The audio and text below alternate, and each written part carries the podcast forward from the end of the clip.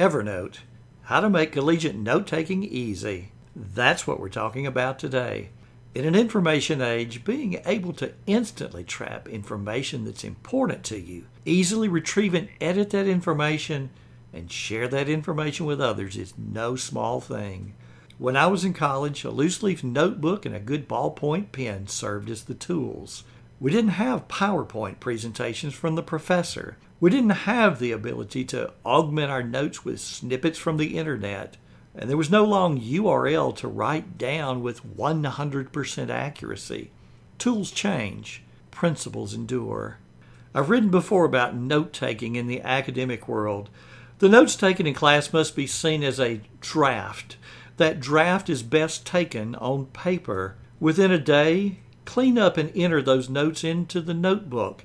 And in today's digital world, Evernote serves as an excellent place to put them. Let's talk about notes, notebooks, and stacks, the building blocks of Evernote.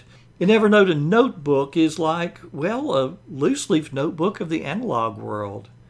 A note is like a piece of paper in a notebook.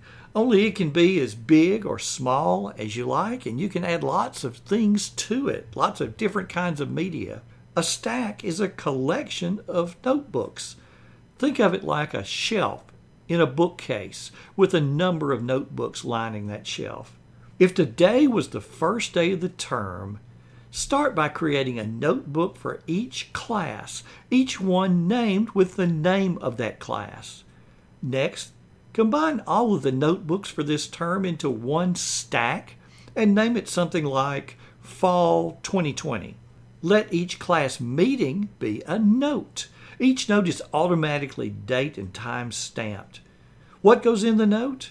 Well, key in notes just as you would write them in a paper notebook. Use the numbered list or bullet point options to produce an outline. Use the bold, italic, and other standard word processing options. Evernote has those too. Enter links to other reference material. And because each note has its own URL, you can link from one note to any other note. Did the professor provide a link to a PowerPoint presentation?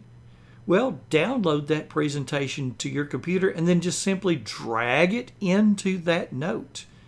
Your notes from that class meeting and the PowerPoint are now all in the same place. Have some audio from the lecture? Well, just drag it into the same note. And likewise, if there are photos regarding that lecture, drag them into the note. You know, there's an old saying that two heads are better than one. Do you have a friend who's taking the same class? Well, see, one of you could create a notebook and share it with the other person provided you both have an Evernote account. Work on each note collaboratively. You just simply can't make changes to the same note at the same time. Gone are the days when laying sheets of paper on a copying machine and giving them to your friend were the only ways that you could share. Let Evernote keep the notebook and everything in it in perfect sync. Shared with me is a mess. One of the common questions among Google Drive users is how do I organize the shared with me area? It's a mess.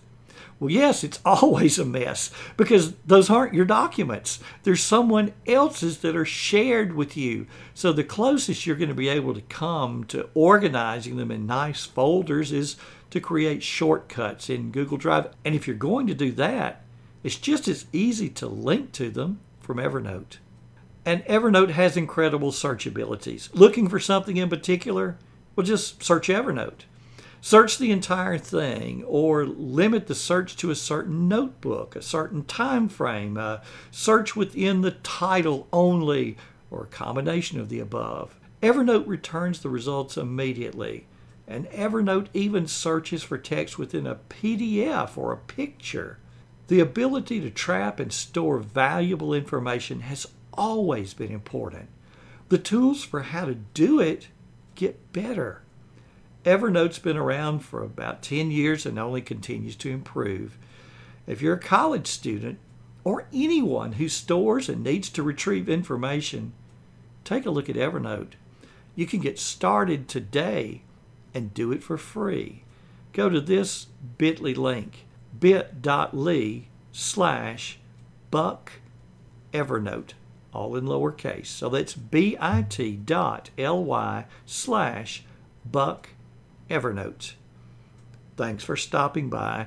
This has been Frank Buck helping you get organized and make it look easy.